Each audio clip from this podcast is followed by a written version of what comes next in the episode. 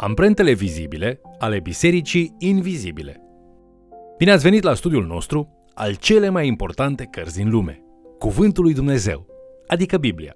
Astăzi vom cerceta mai amănunțit Cartea Faptele Apostolilor în încercarea noastră de a învăța din exemplele și avertismentele sale despre ceea ce caracterizează o biserică sănătoasă.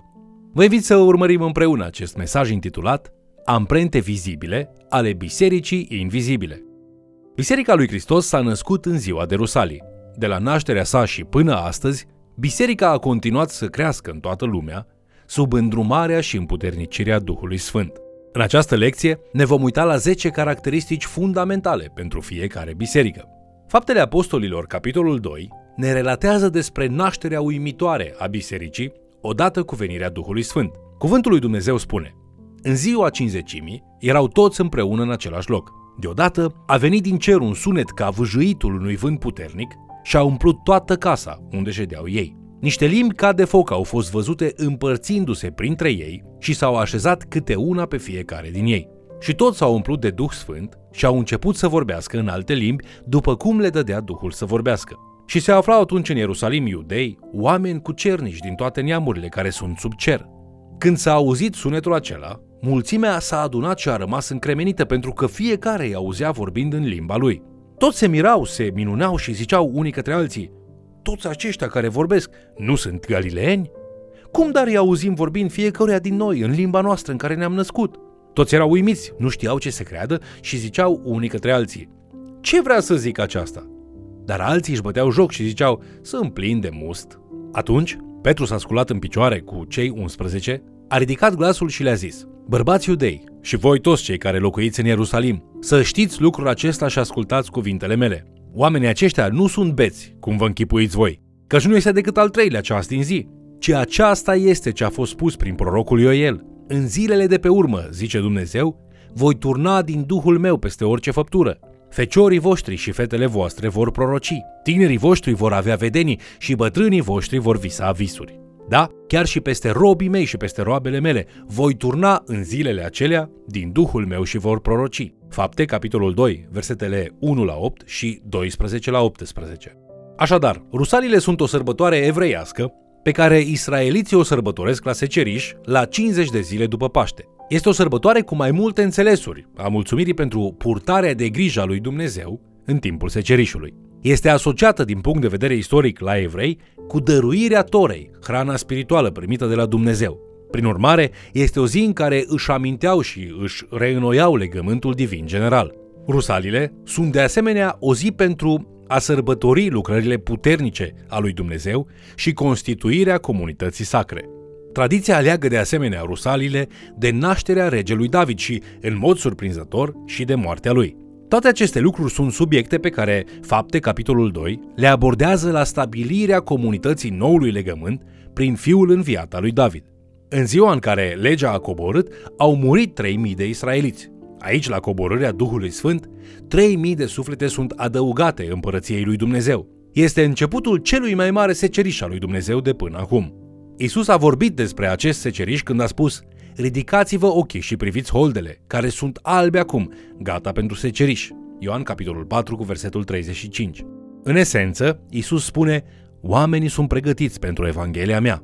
Oamenii sunt prea copți, sunt foarte interesați de lucrurile spirituale. Ridicați-vă ochii și apoi uitați-vă la oameni și veți vedea că este timpul secerișului.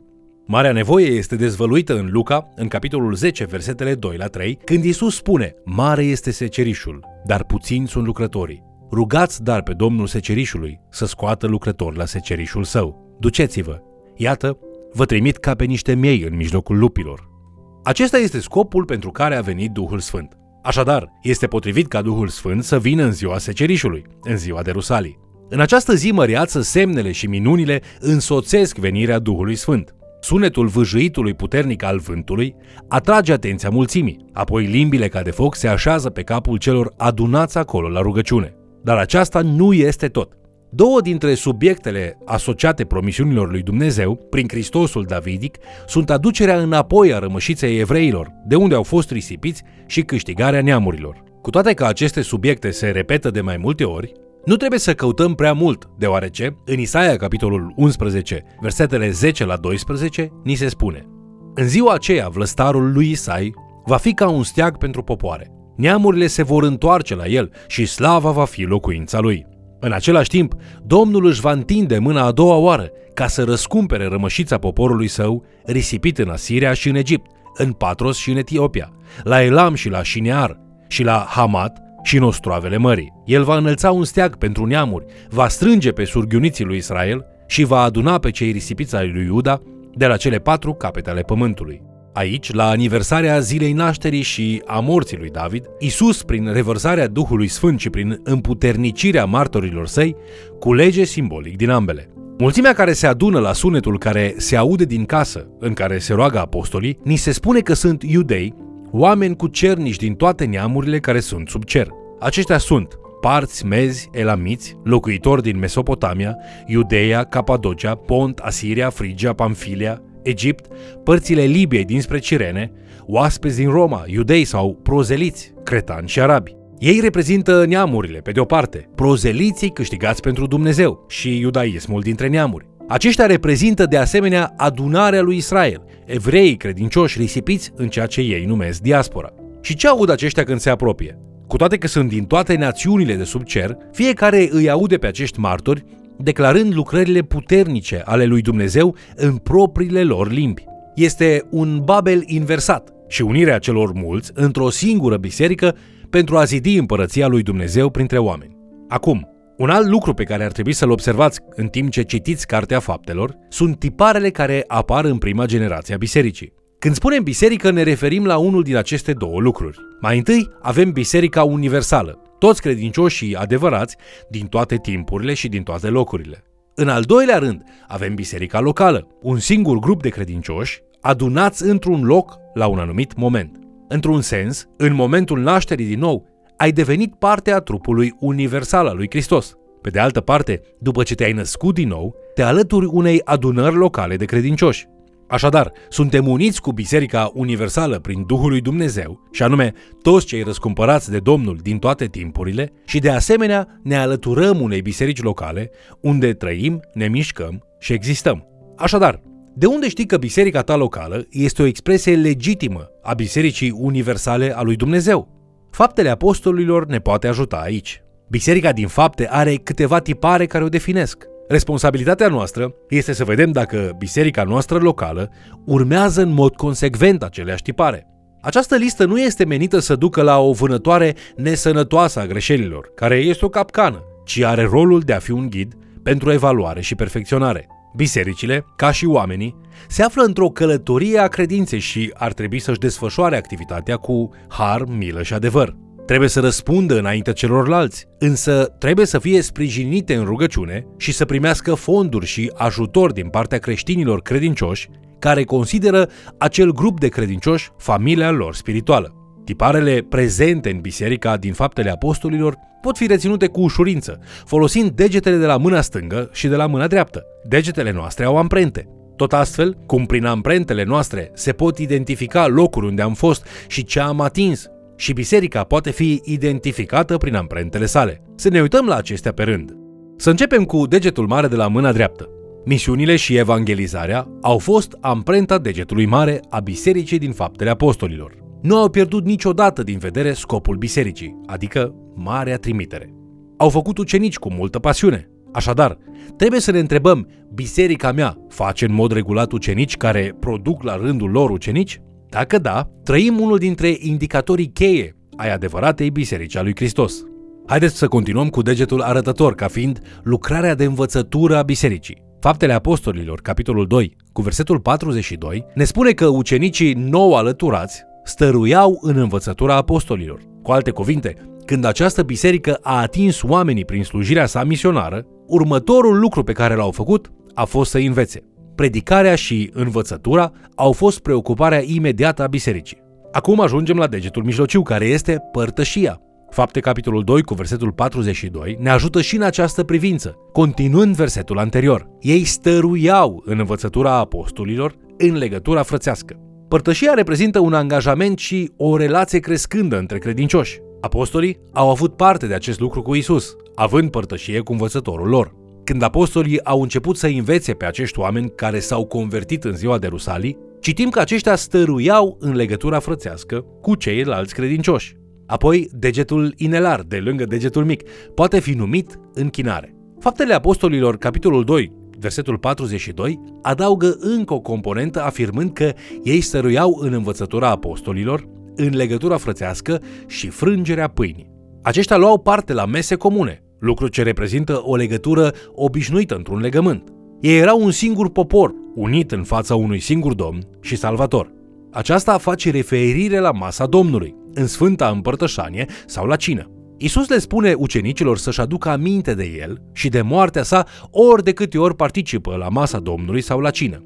Astfel, acești prim creștini, ori de câte ori se adunau, aveau părtășie și se închinau luând cina. Degetul mic de la mâna dreaptă poate fi de folos pentru a ne aminti că biserica primară stăruia în rugăciune. Aceasta încheie lista din fapte capitolul 2 cu versetul 42, iar versetul complet ne spune că ei stăruiau în învățătura apostolilor, în legătura frățească, în frângerea pâinii și în rugăciuni. Întrucât nu poți face lucrarea lui Dumnezeu fără puterea Duhului Sfânt, trebuie să te rogi și să-i ceri lui Dumnezeu această putere. Trebuie să cauți voia lui Dumnezeu în rugăciune, îndrumarea lui Dumnezeu, ajutorul lui Dumnezeu, harul lui Dumnezeu pentru tine și pentru ceilalți. Rugăciunea nu insistă ca Dumnezeu să facă ceva, ci să lege inima și sufletul închinătorului de Dumnezeu în lucrarea lui Dumnezeu și să zidească în închinător o dependență care aduce rod.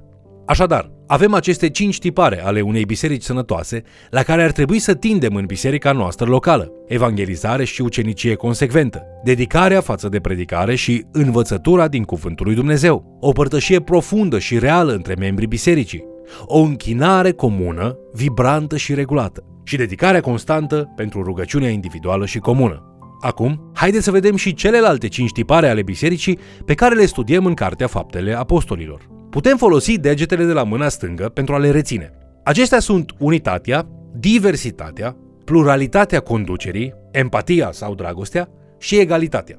Degetul mare de la mâna stângă denotă unitatea în cadrul bisericii, iar degetul arătător de la mâna stângă indică diversitatea în cadrul bisericii. Biserica este adesea descrisă ca fiind trupul lui Hristos. Pavel remarcă în 1 Corinteni, capitolul 12, versetele 12 la 20, căci după cum trupul este unul și are multe mădulare, și după cum toate mădularele trupului, măcar că sunt mai multe, sunt un singur trup, tot așa este și Hristos. Noi toți, în adevăr, am fost botezați de un singur duh, ca să alcătuim un singur trup, fie iudei, fie greci, fie rob, fie slobozi, și toți am fost adăpați dintr-un singur duh. Astfel, trupul nu este un singur mădular, ci mai multe.